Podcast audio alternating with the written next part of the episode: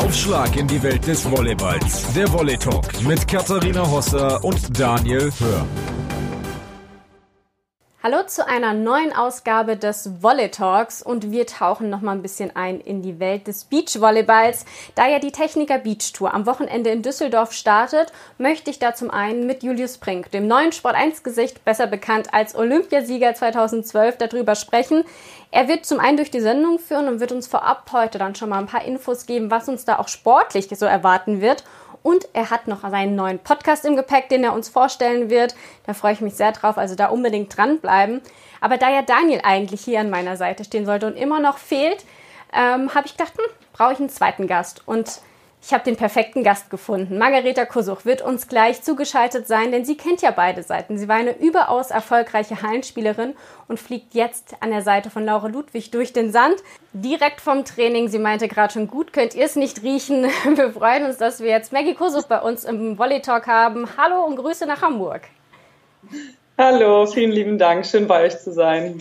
Ja, Maggie, wir sind tatsächlich sehr froh, dass wir jetzt mal jemanden haben, der uns beide Seiten äh, ein bisschen beleuchten kann. Wir reden ja immer sehr viel über Halle, aber natürlich jetzt auch durch die Aktualität äh, mit dem Beachvolleyball-Turnier, das dann jetzt auch ansteht, wollen wir gerne auch mal die andere Seite noch ein bisschen kennenlernen.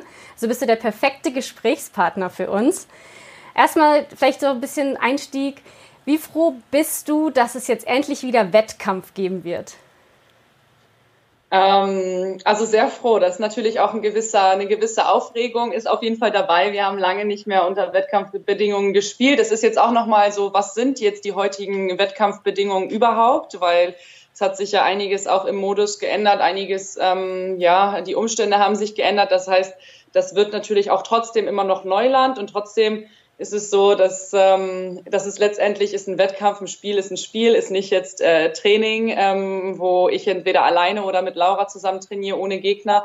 Dementsprechend freuen wir uns natürlich darauf, ähm, ja, auf das Spiel erstmal, um auch einfach mal wieder zu zocken, aber auch um selber zu sehen, wo stehen wir eigentlich.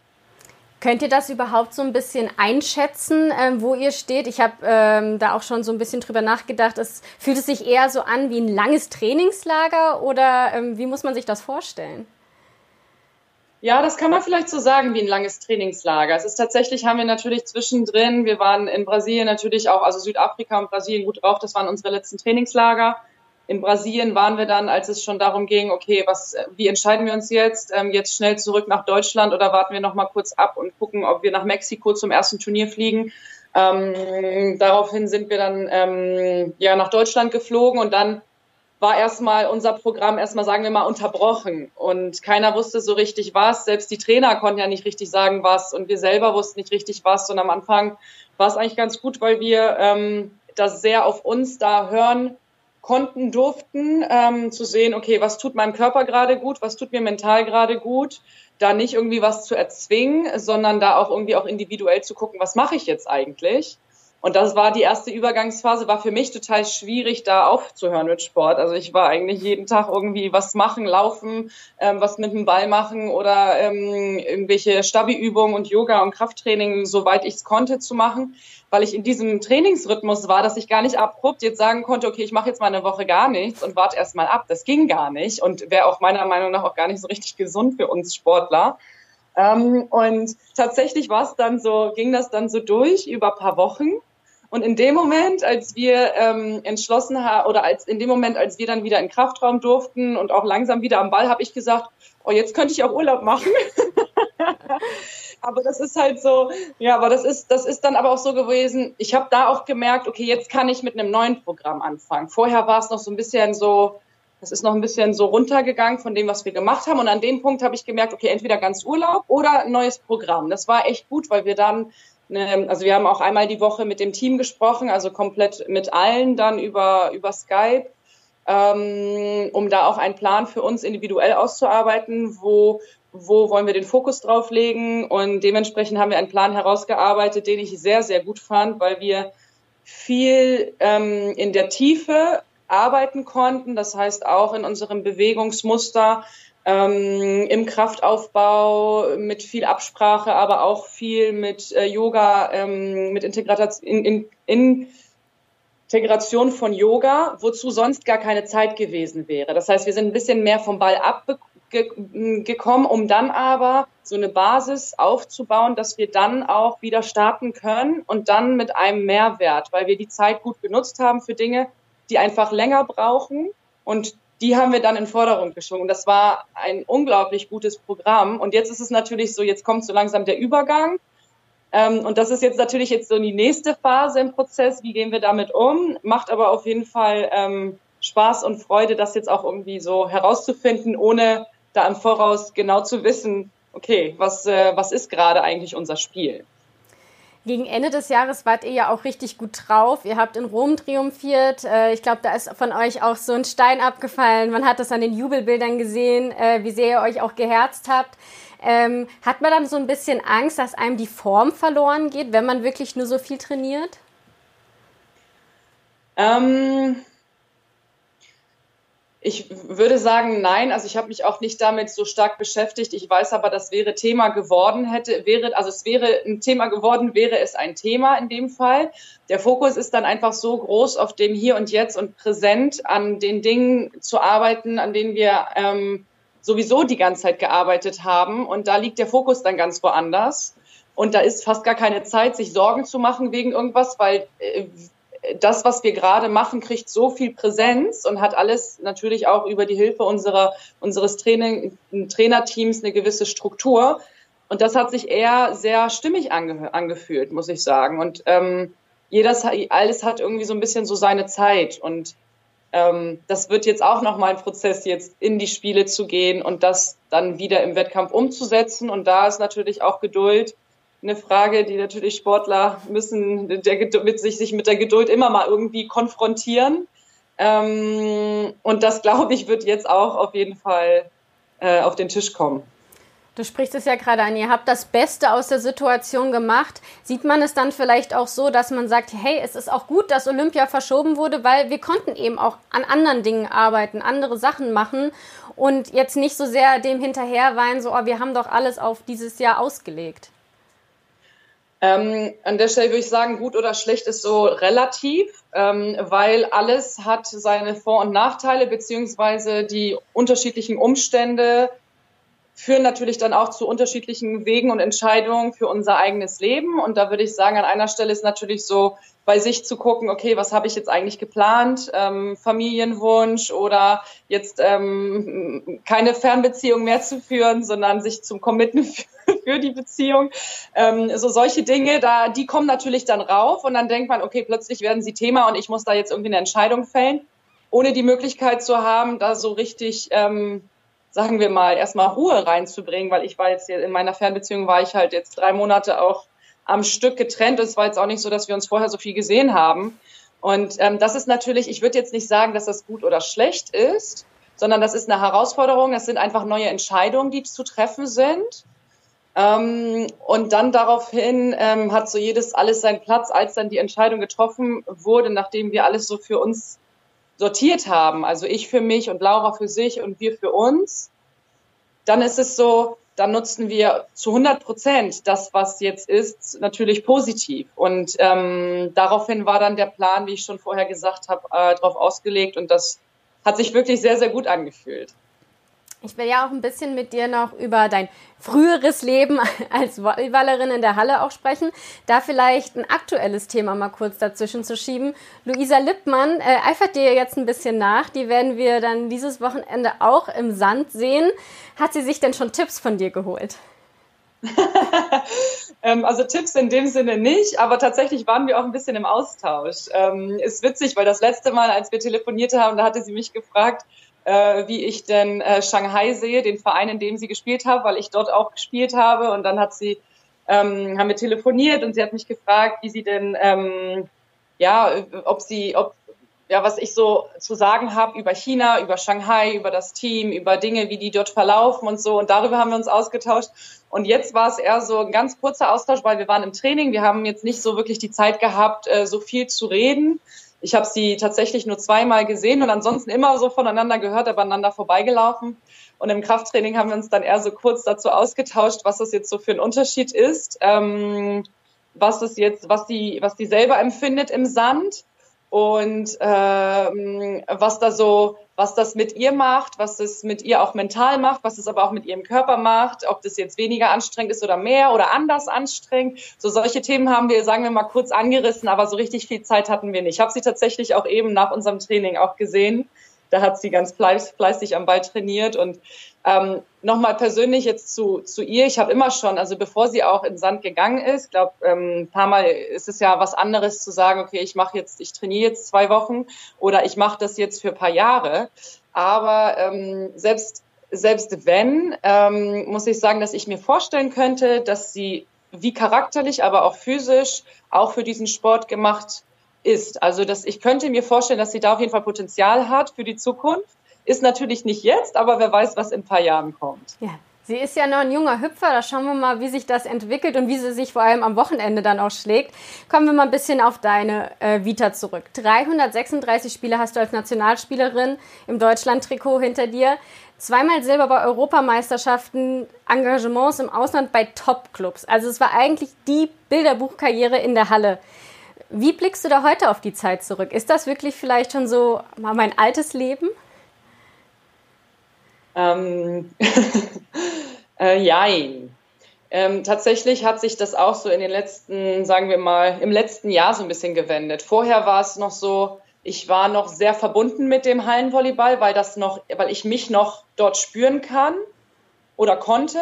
Mittlerweile ist es so, über dieses ganze Lernen und Neulernen und Neuerfahren im Sand und gar nicht im, in der Halle gewesen sein, ist es im letzten Jahr so passiert, dass ich jetzt gerade gar nicht weiß, wer ich in der Halle wäre. Und das ist so, das war total spannend für mich und auch irgendwie so komisch, weil das ist eigentlich das, was ich ja 20 Jahre gemacht habe, was ich trotzdem immer noch sagen würde, meine Passion ist und auch irgendwo ja für einen Teil meines Lebens irgendwo ich als meine Berufung oder Bestimmung oder wie auch immer spüre. Und das ist auch immer so. Und für mich ist auch nicht die Tür zu. Spannend ist es, ich glaube, ich würde mich jetzt auch dort wieder kennenlernen müssen. Und das hätte ich nicht erwartet. Also auf gar keinen Fall hätte ich das erwartet, ähm, weil ich durch diese auch diese Transformation im Beachvolleyball jetzt nochmal und, über die Jahre, man wird ja auch hoffentlich ein bisschen weiser oder wie auch immer, hat auf jeden Fall mehr Erfahrung. Vielleicht hat man auch mehr Steine im Gepäck, das weiß ich nicht.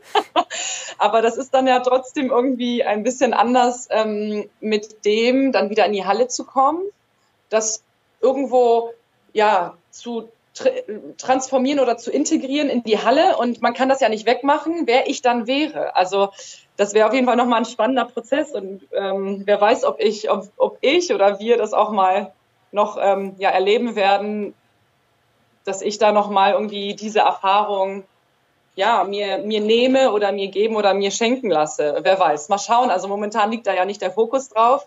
Aber ähm, für mich war nie so diese Entscheidung gegen, gegen irgendeinen Sport, sondern es war für meinen Weg und das war jetzt der Beachvolleyball und ähm, eine Tür ist ähm, für mich nie zugewiesen. Also zumindest nicht so, dass ich sage für immer. Für eine Zeit jetzt im Beachvolleyball, weil das ist so für mich auch dieses hundertprozentige Commitment, sonst würde ich es nicht machen. Ähm, ja, genau. Wie bist du denn zum Volleyball gekommen? Und hast du auch schon direkt gespürt, so hier, das ist mein Sport, ähm, mein Weg, den ich gehen will? Tatsächlich, ähm, ja. Also ich hatte, ähm, ich komme aus einer Volleyballfamilie, sage ich mal. Meine Eltern haben sich in Polen kennengelernt, die haben zweite Liga gespielt und die haben sich auf einem Trainingslager kennengelernt und ähm, meine beiden Schwestern haben schon Volleyball gespielt, als ich äh, noch klein war und noch nicht gespielt habe. Das heißt, irgendwie hatte ich den Ball immer in der Hand oder war auch zumindest mal in Hallen dabei und habe mir die Spiele angeschaut. Ähm, das war natürlich, ich habe ja natürlich noch mal so eine andere äh, ich, irgendwo ein Emigrationshintergrund, weil wir als äh, im, im, polnischen Ursprung sind wir nach Deutschland gekommen zu, zu der Zeit von Tschernobyl und ähm, da war der Sport schon ja, ohne die Sprache zu können, also ich war, ich bin hier auch in Deutschland geboren, aber ohne die Sprache zu können, war der Sport dann auch schon irgendwie verbindend und integrierend für meine Familie. Das heißt, es war schon prägend. Und viele haben in der Halle mal ges gesagt, wenn ich da war, ja, wann fängt denn die Jüngste an zu spielen? Und ich hatte tatsächlich gar keinen, ich wollte gar nicht spielen. Ich habe gesagt, ja, vielleicht Badminton, vielleicht Fußball, vielleicht irgendwas. Es war noch so, ähm, ja, so völlig, äh, das stand noch völlig in den Sternen und wo ich sehr dankbar bin heutzutage, weil ich auch ganz viele andere ähm, ja, Sportlerkarrieren ähm, ja mitbekommen habe, wie das gelaufen ist. Meine Eltern haben mich nie weder dazu gezwungen, noch haben sie mir das, das Angebot gemacht, dass ich ja spielen könnte. Also das gab es nie.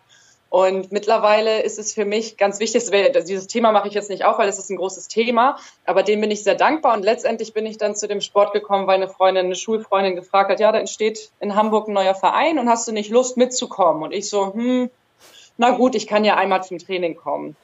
Und das war so, das ist also, das ist, ich spüre das immer noch in mir und deswegen sage ich auch, wie Art Berufung, Bestimmung, Passion. Ich war da in dem Training ähm, und äh, dann hat sich für mich gar nicht mehr die Frage gestellt, ob ich das machen möchte. Also ich habe es richtig als meins gespürt. Das war ähm, eine un unglaubliche Erfahrung und äh, ja, und danach war es so, dass ich dann auch relativ viel Unterstützung bekommen habe von unterschiedlichen Trainern, ähm, Menschen meiner Schwester, mit der ich dann auch eine Weile dann zusammengespielt habe. Also so und dann dieser Weg, Hamburger Auswahl, Jugendnationalmannschaft, Frauennationalmannschaft mit viel Unterstützung auch von vielen Leuten drumherum, war es dann, dann relativ schnell auch im, ja, auf, auf höchstem Niveau, sagen wir mal. Man merkt das ja auch im Gespräch mit dir. Du bist ein Mensch, der, glaube ich, auch sehr viel ähm, sich Gedanken über sich selber macht, wie man sich selber an sich arbeiten kann. Äh, auf Instagram gibt es auch viele Beispiele, wie du deine Follower ja auch ein bisschen so an deinem Sportlerleben teilhaben lässt. Da sieht man auch, dass du sehr viel Wert auf gesunde Ernährung zum Beispiel auch legst. Wann hast du so diesen Weg für dich entdeckt und würdest du sagen, das hat dich noch mal besser gemacht, dass du das so für dich gefunden hast? Ähm, also so richtig, ich äh, ich glaube natürlich im Sport ist es natürlich immer irgendwie Thema, Ernährung, ähm, was gibst du deinem Körper, damit du Kraft hast, damit du gut re regenerierst, aber auch Kraft im, im Training hast.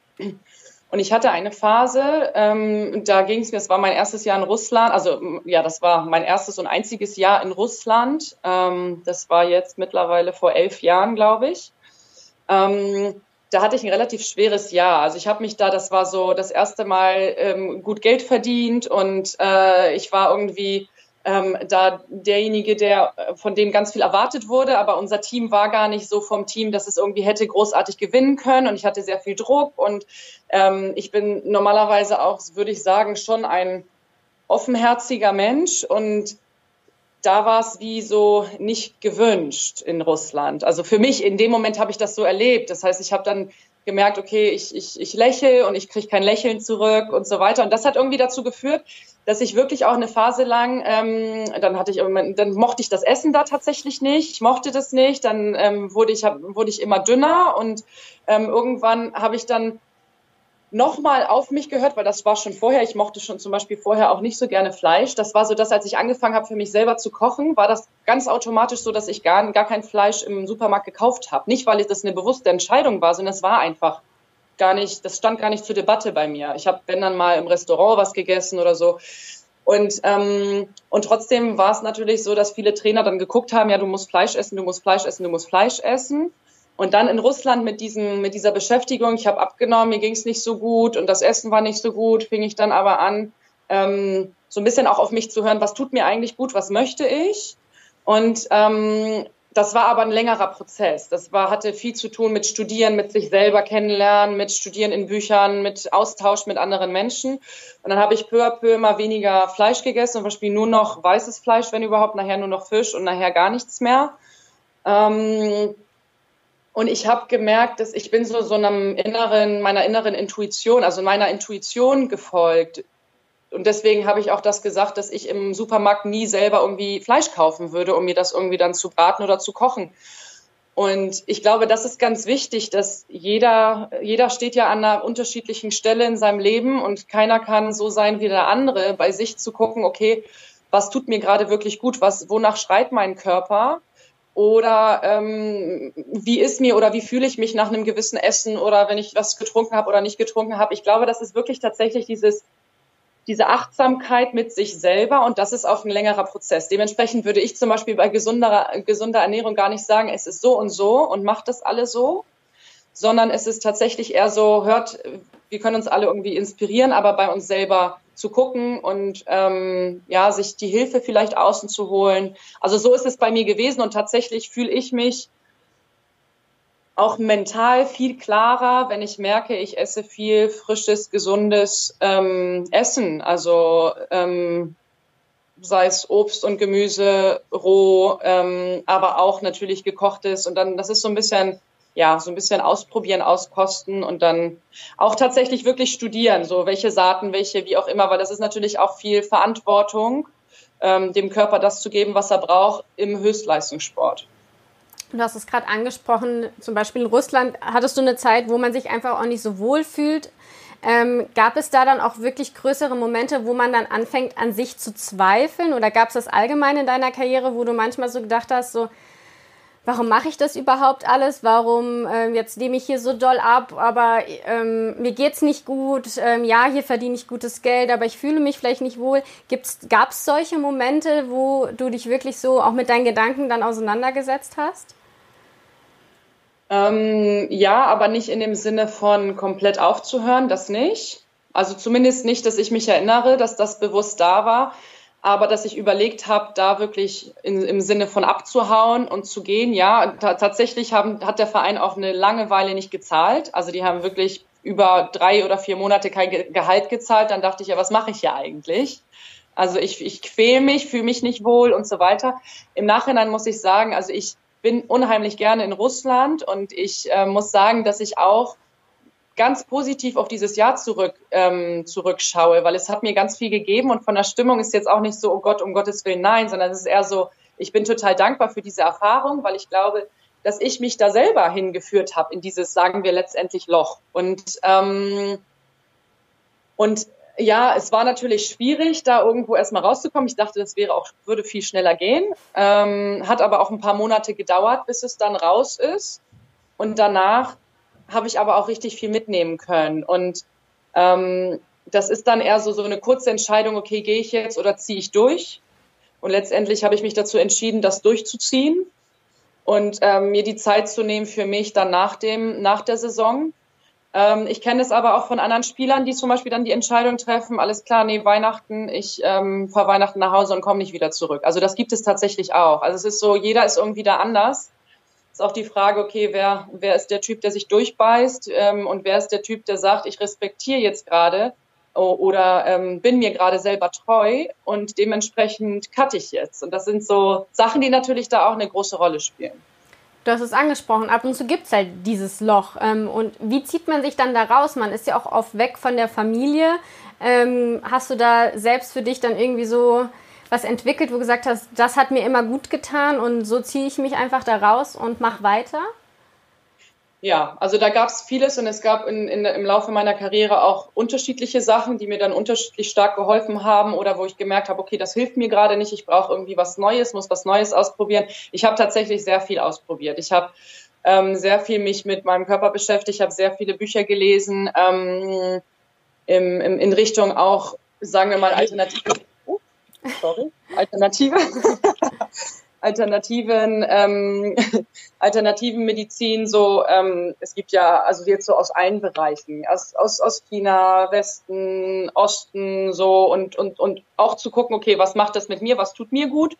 Und es gab natürlich, es gibt natürlich auch die Kraft zum Beispiel der Gedanken. Das war auf jeden Fall auch ein Thema, ähm, achtsam zu sein. Okay, welche Glaubenssätze trage ich in mir? Welche Gedanken schwirren immer bei mir irgendwie durch durch den Kopf so und ähm, vielleicht äh, ja, bemerke ich das manchmal gar nicht oder vielleicht denke ich manchmal, die sind nicht schlimm und statt, stattdessen bin ich irgendwie da und folter mich eigentlich die ganze Zeit mit dem, mit meiner Selbstkritik und ähm, das ist so eine gewisse Achtsamkeit und auf der anderen Seite ist es ganz wichtig auch, es gibt ja diese Affirm es gibt ja Affirmation und da gibt es aber, ich habe das so erlebt, es geht nicht nur die Affirmation einfach so zu ändern, sondern auch zu gucken, was möchte mir dieser negative Gedank, die Gedanke gerade eigentlich sagen, was ist es eigentlich bei mir, anstatt das irgendwie vielleicht direkt wegzudenken, da reinzugehen. Das hat mir geholfen, da reinzugehen, um das von innen heraus dann zu transformieren. So, das ist das, was für mich ganz wichtig war. Und da gab es unterschiedliche Sachen. Musik ist ein Thema, was, ähm, was wunderbar ist, unterschiedliche Lieder, die was mit einem machen können. Tatsächlich auch Gesang. Wir können ganz viel mit unserem Ton machen, mit unserer Stimme ähm, Meditation, Yoga, Austausch mit, mit Freunden oder mit Familie draußen, tatsächlich auch sich so kleine Rituale zu machen und zu sagen, okay, ich habe jetzt irgendwie keine so richtige Zeit, um mir selber was Gutes zu tun, aber ich werde jetzt so ein kleines Ritual einführen. Und da geht es nicht darum, das die ganze Zeit zu machen, sondern vielleicht aber regulär einmal am Tag zu sagen, okay, ich trinke jetzt eine Tasse Tee. Und diese Tasse Tee ist nicht nur diese Tasse Tee, sondern das ist auch, sind auch meine fünf Minuten, die ich mir gerade schenke. Und das sind Dinge, die unglaublich kraftvoll sind. Ähm, und da kann jeder irgendwie was anderes haben und das ändert sich. Und das sind so ein, einige dieser, dieser Dinge, die, die, die mir da sehr geholfen haben. Ich glaube, der, dieser Bereich ist riesig und das wär, würde wahrscheinlich ausarten, wenn wir da über alles sprechen würden. Aber ja, ist auf jeden Fall ein ganz spannendes Thema. Ja, man sieht es ja auch. Also auf Instagram habe ich ja gerade schon angesprochen, ähm, du zeigst viel vom Meditieren oder von Yoga, deine Naturverbundenheit. Also tatsächlich ähm, gibst du da auch gerne das weiter, was äh, dir gut tut. Ähm, ist gerade so ein Thema, ähm, das hört man ja immer mehr, Yoga wird oft auch mehr im Leistungssport äh, auch mit reingebracht. Ist das vielleicht auch was, was man in einem Zweierteam so seine eigenen Bedürfnisse vielleicht auch nochmal besser irgendwie unter einen Hut bekommen kann, als in so einer in einem 14er Kader oder 12er Kader ähm, in der Halle, dass man so ein bisschen mehr auf sich hören kann und auch das, was einem gut tut? Ja, auf jeden Fall. Also einmal mehr auf sich hören kann und was einem gut tut, aber es ist auch so, mehr auf sich hören muss. Und das war auf jeden Fall auch ein Thema, mit dem ich mich auch sehr beschäftigen musste. Was will ich eigentlich? Weil ähm, bei mir immer so eine gewisse Anpassung vorherrscht, so Anpassung an das Team, an mehrere Menschen. Okay, wir passen uns irgendwie alle an, jeder findet so seine Nische.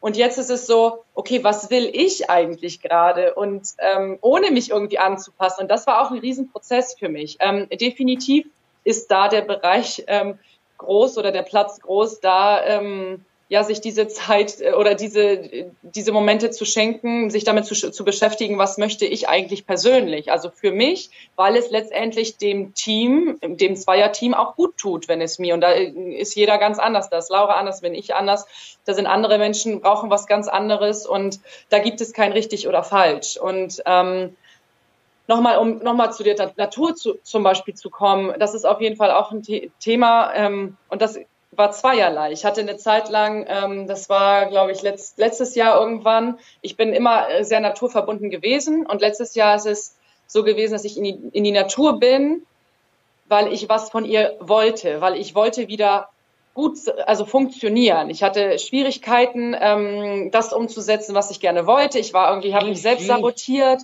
und da dachte ich, okay, ich gehe in die Natur und danach geht's mir besser. Und das war so, das war ganz interessant, deswegen spreche ich das an.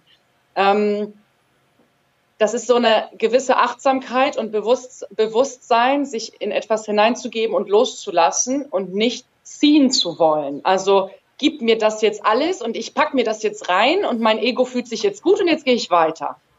Sondern es ist tatsächlich so, ich begebe mich hin und ich lasse einfach komplett los.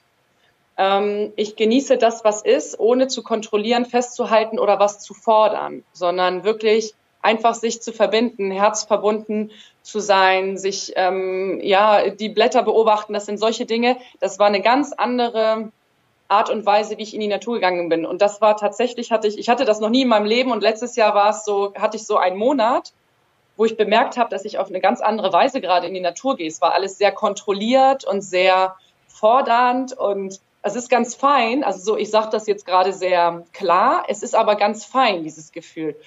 Und ähm, das war auch ganz spannend, dass in meinem Zyklus, wo ich auch auf dem Feld mich selbst sabotiert habe, habe ich mich irgendwo mit mir, mit meinem Sein in der Natur sabotiert, weil das war ich gar nicht. Es ist also es ist ganz, ganz, ganz, ganz spannend und ähm, ja sehr komplex und ja in seiner Ganzheit sehr komplex, würde ich sagen.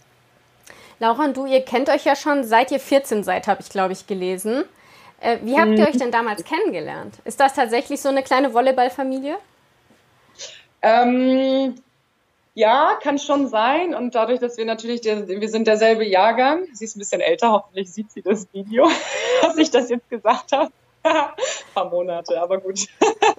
ähm, wir haben uns kennengelernt bei der Jugendnationalmannschaft. Da waren wir auf dem Weg. Wir haben uns einen Waggon geteilt. Wir sind äh, nach äh, Weißrussland in einem Schlafzug gereist. Aber das war tatsächlich auch so ein alter, eher, ja, russischer Zug, glaube ich. Und mit dem sind wir dann über die Nacht in unserem Waggon, haben uns ausgetauscht über unsere, ähm, ja, ich glaube, das war auch, also die Gespräche waren auf jeden Fall so pubertär, sage ich mal, so die ersten Jungen, Jungsgespräche und so. Also das sind auf jeden Fall so, ähm, wie sagen wir mal, so Flashbacks, die, die auf jeden Fall auch so ein Schmunzeln bei uns verursachen. Und jetzt ist es natürlich so, jetzt zusammen den Sport zu machen, den sie, für den sie sich dann letztendlich entschieden hat. Ich hatte mich für einen anderen Weg entschieden, beziehungsweise sie hat sich für einen anderen Weg entschieden und ich da und sich jetzt wieder in einem Projekt auch wiederzufinden, ähm, ist spannend, weil wir uns jetzt nicht nur freundschaftlich, sagen wir mal, kennen und auch über die Jahre, also so wie wir uns gekannt haben über die Jahre, sondern jetzt geht's natürlich auch für uns um etwas.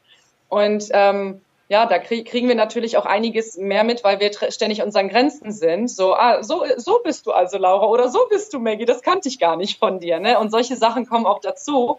Ähm, und das ist auf jeden Fall, macht es aber auch Spaß, sich da dem so hinzugeben und das zu erleben. Du hast es wahrscheinlich schon hundertmal erzählt, trotzdem greifen wir das jetzt auch nochmal im Podcast äh, hier gerne an der Stelle auf. Wie kam es denn dann ähm, letztendlich, dass es dann geklappt, also dass es geklappt hat, wissen wir, dass es daran lag, dass Kira Walkenhorst nicht mehr ähm, gespielt hat und da neue Partnerschaften suchen. Aber war vielleicht auch schon bei dem ersten Kontakt mit dem Sand, den du gemacht hast, vielleicht schon ein bisschen am Lieb Liebäugeln, vielleicht kann ich ja irgendwann mal mit Laura auch zusammenspielen oder kam es dann tatsächlich äh, Beachvolleyball unabhängig von Laura? Ähm, ich, äh, schwierige Frage, beziehungsweise es ist, es ist keine schwierige Frage, sondern es ist schwierig für mich darauf zu antworten. Ähm, letztendlich, warum ich jetzt letztendlich den Schritt gemacht habe, war jetzt nicht, ähm, weil ich überlegt habe, mit Laura zu spielen. Damals waren es andere Umstände, ähm, die ich jetzt auch nicht alle hochholen werde. Und da ähm, war ja Carla meine Partnerin und ähm, Carla Borger und mit der hatte ich auch die ersten zwei Jahre, was auch sehr schwierige Jahre ähm, gewesen sind. Wir haben relativ viel durchmachen müssen, sage ich mal. Und ähm, das ist so ein, das war, sage ich mal, schon getrennt von Laura. Und die Jahre zuvor aber, als ich noch in der Halle gespielt habe und wir uns auch einige Male ausgetauscht haben, äh, beim Kaffee oder ähm, beim Cocktail oder wie auch immer, wir haben uns wirklich selten gesehen, aber ab und zu schon mal. Da war es ab und zu mal im Gespräch, ähm, ja, wie wäre es denn, wenn du mal Beachvolleyball spielst und vielleicht können wir mal zusammenspielen oder wie auch immer. Aber da waren wir noch, also ich war da, also wir waren da noch kleiner. Ähm, Laura war zwar schon in dem Sport, aber ich war auch noch überhaupt nicht bereit, da überhaupt drüber nachzudenken, weil ich dem ja, ähm, Volleyball noch so verbunden war und auch genau das auch wollte. Ähm, und letztendlich ist es aber, wenn man sich so diese Rückschau mit allem jetzt anschaut, dass es jetzt trotzdem letztendlich dazu gekommen ist, ähm, ist es für mich sehr interessant, das auch irgendwo zu beleuchten. Das ist so, ah, okay, jetzt haben wir es geschafft, nach, was weiß ich, vielleicht zwei, drei Anläufen, erstmal in der Halle und dann Beach und dann jetzt ähm, anders im Beach und dann zusammen im Beach. Also ja, ist auf jeden Fall interessant, das zu beleuchten.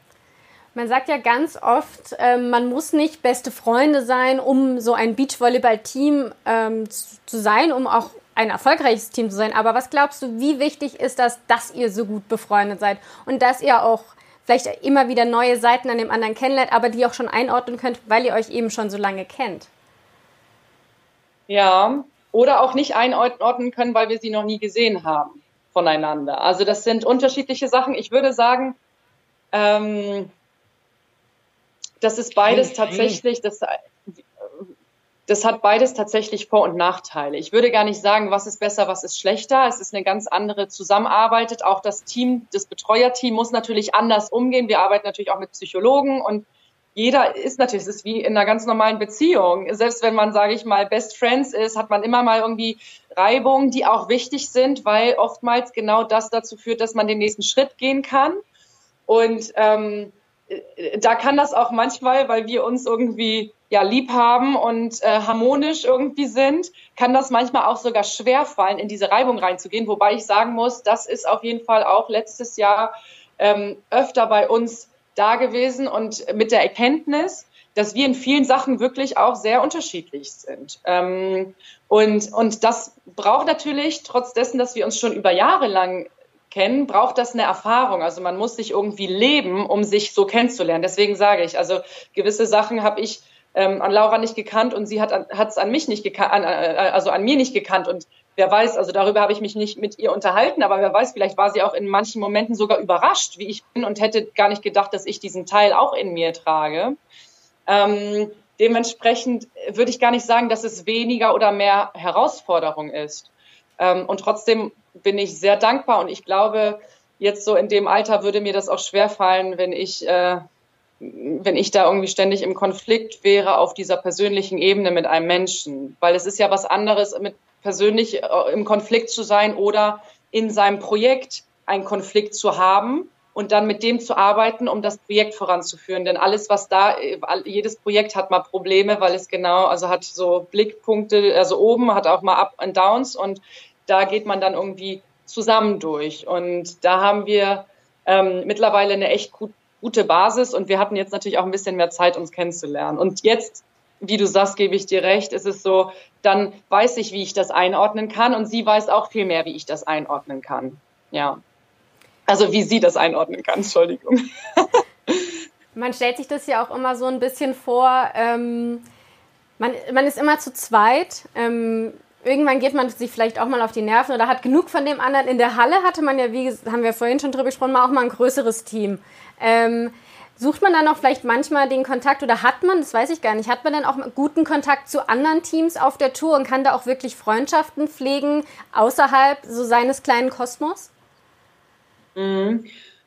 Ähm, das ist, das sind echt gute Fragen, muss ich sagen. Kompliment, weil ähm, tatsächlich ist das auch mit dem Volleyball, Hallensport und Beachvolleyball kannte ich das gar nicht. Es ist so, wir sind aus dem gleichen Land und sind aber auf diese Art und Weise wirklich Konkurrenten. Also es ist ja schon so, dass wir auch in einem Team in der Halle mit 16 Leuten haben wir eine gewisse Konkurrenz, wer spielt oder wer wird nominiert und so weiter. Und trotzdem ist es dann ein Team, was letztendlich gegen das andere Team spielt. Und hier ist es auch das eigene Land mit mehreren Teams, die auch gegeneinander spielen und irgendwie anders konkurrieren. Und ähm, letztendlich, das sage ich ja immer beim Beachvolleyball, das ist eigentlich, das ist schon ein Teamsport, aber es ist eigentlich auch in, in Individualsport ist eigentlich so ein, so ein individueller Teamsport. So und das ist ähm, äh, so, also es ist schon relativ komplex, finde ich. Und gerade auf der Tour ist es dann so, ich musste mich früher nicht damit beschäftigen, ob ich jetzt demjenigen sage, dass ich schlecht geschlafen habe zum Beispiel oder dass es mir nicht so gut geht oder wie auch immer. Und das ist natürlich für mich ist eine Freundschaft sehr authentisch und ich würde wahrscheinlich auch direkt offen sagen, was mit mir ist. Und ich habe aber bemerkt, dass es beim Beachvolleyball aber auch sehr stark ist, so zu gucken, okay, der geht sich so gut, mal gucken, vielleicht hauen wir da mal einen Aufschlag mehr hin. ähm, und das gibt's in der Halle nicht, weil da in der Halle hast du mehr Leute und dann kann jemand anderes angespielt werden oder man wird ausgewechselt oder wie auch immer oder man, man zieht ähm, so sehr die Aufmerksamkeit auf, auf sich durch das gegnerische Team, dass die Zuspielerin auf das auf eine andere Spielerin spielen kann. Also und das gibt es zum Beispiel gar nicht. Und deswegen finde ich das ähm, habe ich das erlebt als als herausfordernd auch zu sehen. Ich habe einige Spielerinnen und auch Spieler, mit denen ich mich sehr gut verstehe ähm, und mit denen ich auch eine gewisse Freundschaft irgendwie, sage ich mal, ähm, gepflegt habe. Und ich habe aber auch mit den gleichen Menschen Momente gehabt, wo eine gewisse Distanzierung da war.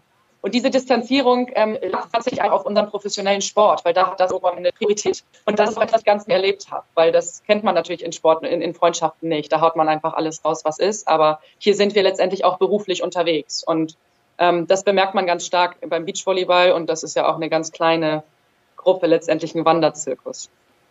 Sagen ja auch einige.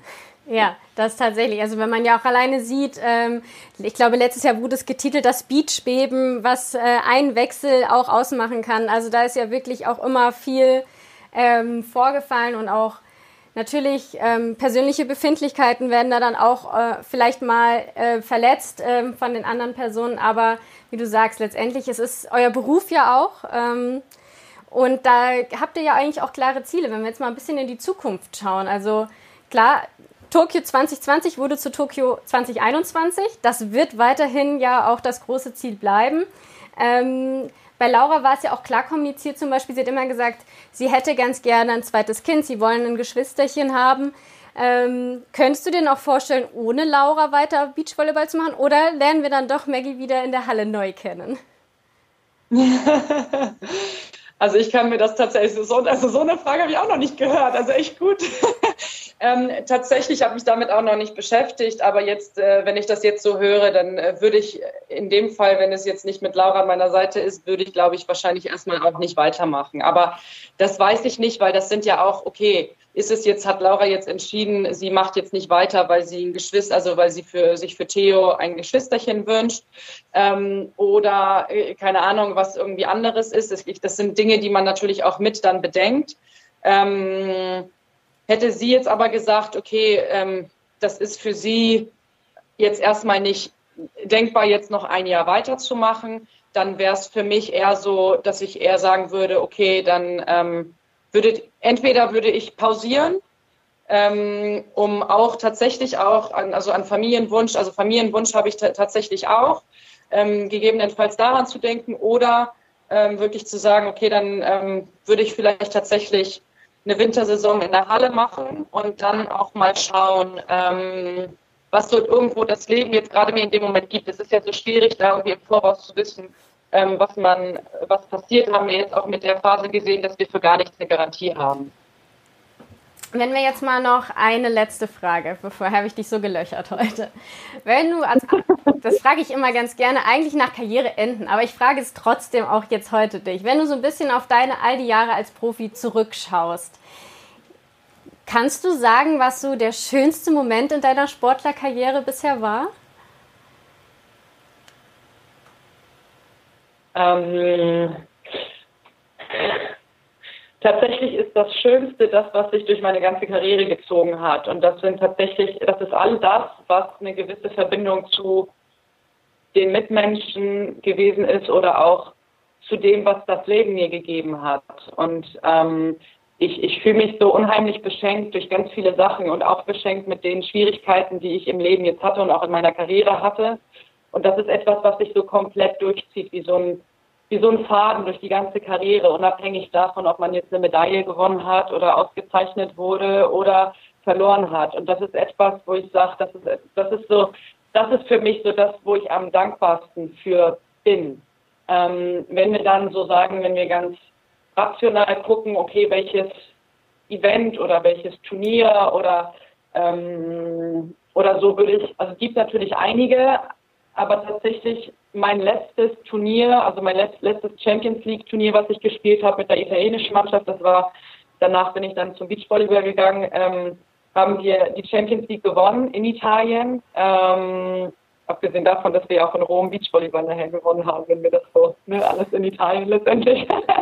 Aber ähm, was da so besonders war, ist, dass wir eigentlich, ja, wir waren eigentlich so ein Underdog. Äh, alle dachten, wir sind Ausrichter und wir werden, wir sind da sowieso nur, um irgendwo dabei zu sein als Ausrichter, weil als Ausrichter war man dabei und dementsprechend durften wir eine, ein, ein Stop durften wir überspringen. Also wir haben Champions League Qualifikation gespielt und dann kurz davor, wenn man weiß, okay, wer richtet aus, dann überspringt der Ausrichter das. Und somit waren wir da und alle sagen, ja, das ist das Team, was irgendwie Vierter wird in diesem Top Four. Und ähm, ich habe, als der erste Ball in der Luft war, in dem, in dem Turnier, in, an dem Wochenende, habe ich Gänsehaut gehabt, weil ich irgendwie gemerkt habe, wir gewinnen. Also das war, das war so ein Gefühl, das war, und obwohl wir nicht, also wir waren jetzt kein, nicht das Favoritenteam, wir waren ähm, das, das Team, was äh, dabei war einfach. Und trotzdem habe ich es gemerkt, und das ist schon wieder darauf zurückzuführen, ähm, weil wir als Teamdynamik, als Menschen, die dort gewesen sind. Wir waren ganz viele Leader, also ganz viele Menschen, die wirklich auch gut führen, Führung übernehmen konnten. Das kann manchmal schwierig werden, aber irgendwie hatten wir auch so eine, so einen Zusammenhalt und so ein Mitgefühl füreinander, dass es richtig gut gepasst hat. Und das hat das ausgemacht, diese Überzeugung mit dem Ambiente auch, die alle dabei waren, diese Gänsehaut zu wissen, wir gewinnen das und so war es dann auch. Und kurz danach bin ich dann zum Beachvolleyball gegangen und ähm, das ist so, ja, das war schon ein ganz großer Moment ähm, für mich, weil einfach die Medaille so viel mehr auch noch mit sich bringt.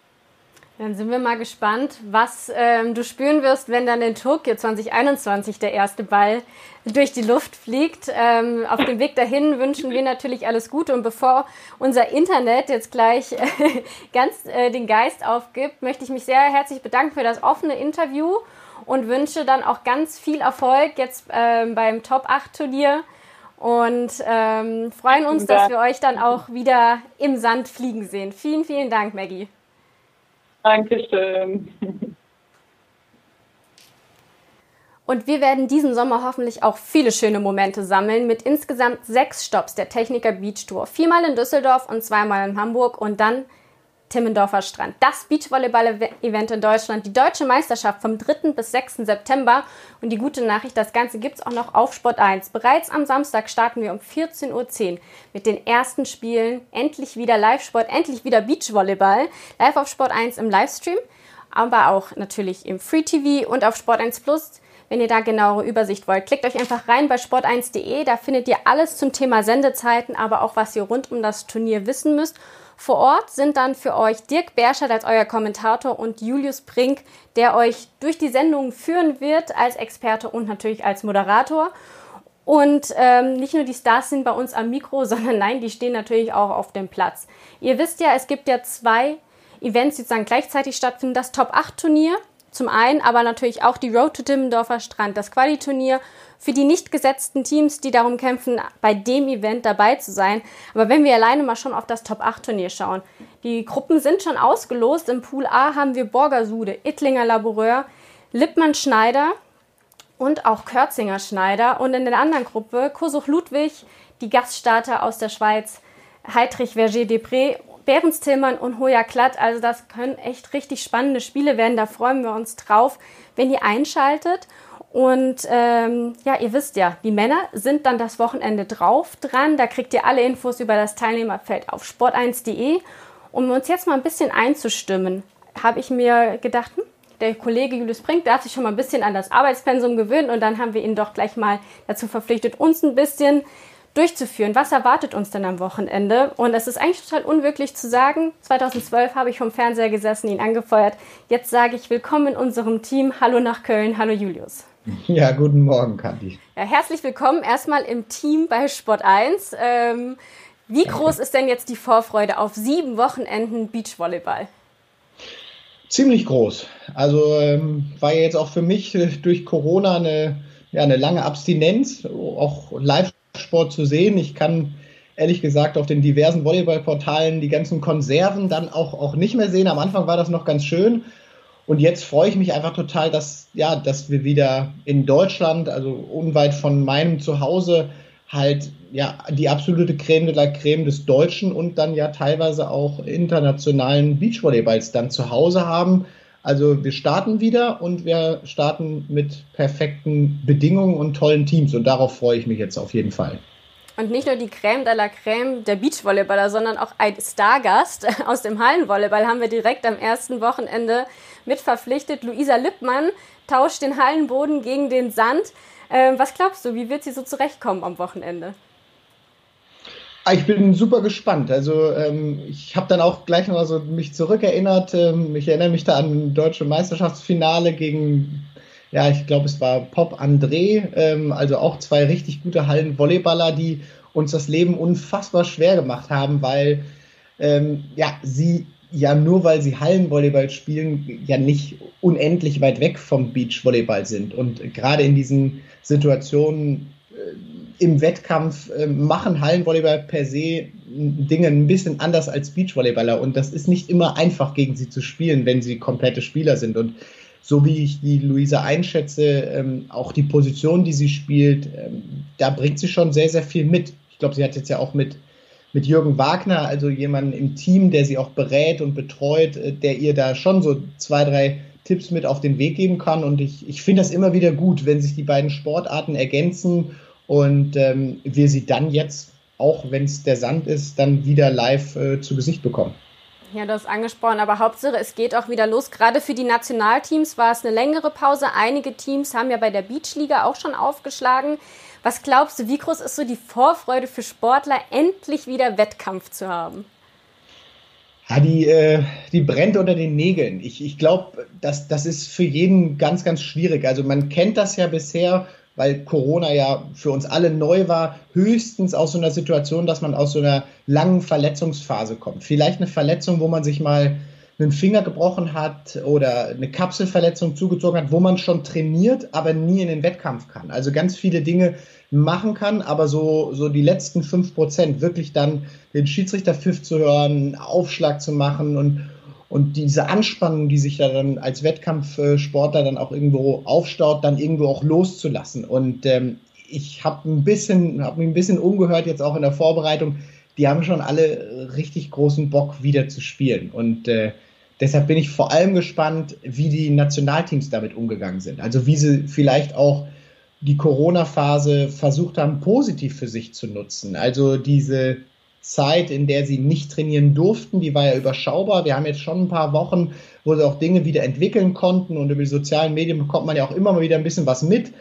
Tole Wickler zum Beispiel bei den Männern, die haben sich gleich mit den, mit den Holländern verabredet, die sind rübergekommen und haben da wirklich einen Austausch auf hohem Niveau und ja, bei der Beachliga ging es ja auch für einzelne Sportler, nicht immer gleich für die Nationalteams. Carla Borger zum Beispiel ja auch wieder zur Sache. Die hat viele, viele Spiele in den Knochen. Also da bin ich sehr, sehr gespannt, wie das jetzt ist, wenn die Nationalteams dann auch dazukommen und dann auch gegen die ja, Teams aus den, äh, nicht aus den Lower 8, aber aus dem höheren, höheren Bereich und nicht im Nationalteambereich dann gegeneinander treffen. Was glaubst du, wie das sportliche Niveau sein wird? Ist das so wie nach einem harten Trainingslager oder kann man da die wirklich so direkt den Schalter umlegen und ist direkt so im Turniermodus? Ja, gute Frage. Also ich, ich glaube, wenn man so reingeschaut hat, zuletzt äh, nach, nach langen Vorbereitungsphasen waren ja die ersten internationalen Turniere meistens dann so im, im März, äh, meistens so im, äh, in Asien, China oder so da hat es mich jetzt sportlich meistens noch nicht so umgehauen, weil die Beachvolleyballer dann doch noch aus dieser langen Vorbereitungszeit immer einen Moment brauchen, so wieder diese, ja, diese Wettkampfspritzigkeit und Wettkampfhärte zu haben. Ich glaube aber, dass sie dadurch, dass sie jetzt wussten, dass die Road to Timmendorf ansteht, das jetzt auch im Training früher eingeleitet haben. Also vor allem finde ich es eben spannend, dass ähm, einige Teams ja über die Beachliga ja jetzt schon viel mehr äh, Praxis oder Wettkampferfahrung haben und dann auf die Nationalteams treffen.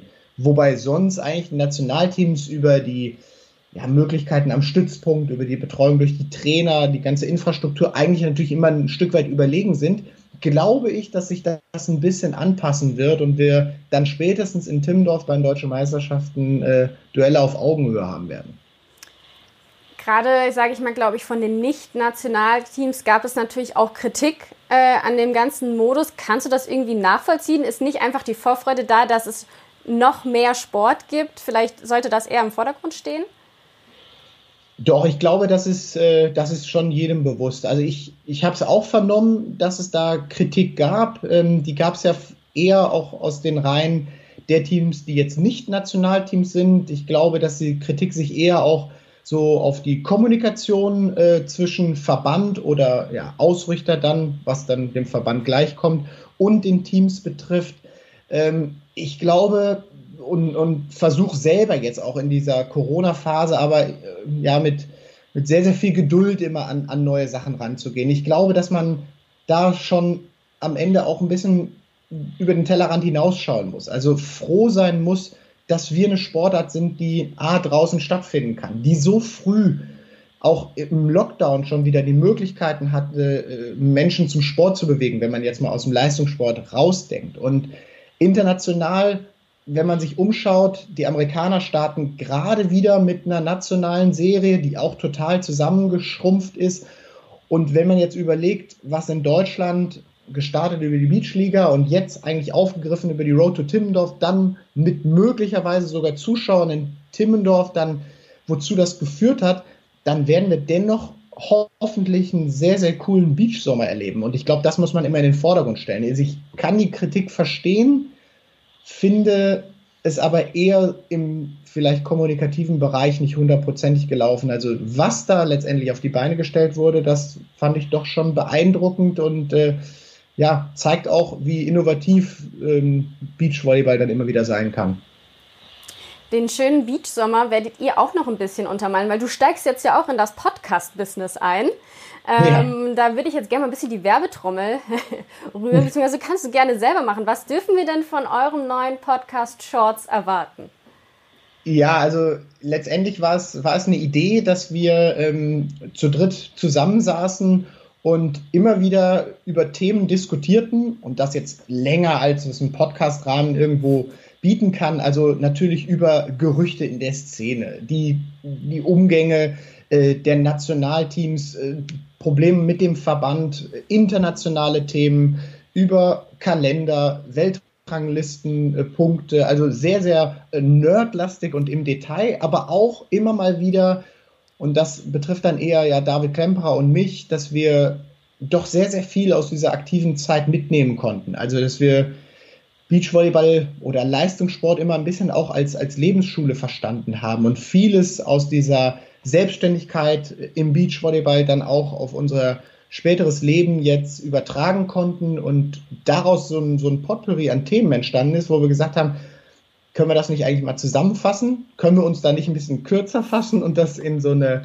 ja, 30, 40 Minuten Einheit gießen? Und ähm, dann sind wir einfach mal gestartet und haben uns äh, letztendlich in einen Camperbus gesetzt, ähm, den wir dann auch tatsächlich nach Düsseldorf fahren werden. Von Köln ist das nicht so weit und äh, werden dann dort jetzt am, tatsächlich am Freitag unsere erste Folge aufnehmen. Folge 0, die Trailer-Folge ist schon online, also bekommt man mittlerweile überall zu hören, wenn man Podcast sucht und hören will. Und äh, wir freuen uns drauf und hoffen, dass wir da die Szene bereichern werden und dann das Ganze auch stark mit einem journalistischen Anspruch versuchen, Dinge zu erklären, einzuordnen und aufzudecken, weil es ja nach wie vor unsere große Liebe ist, Beachvolleyball.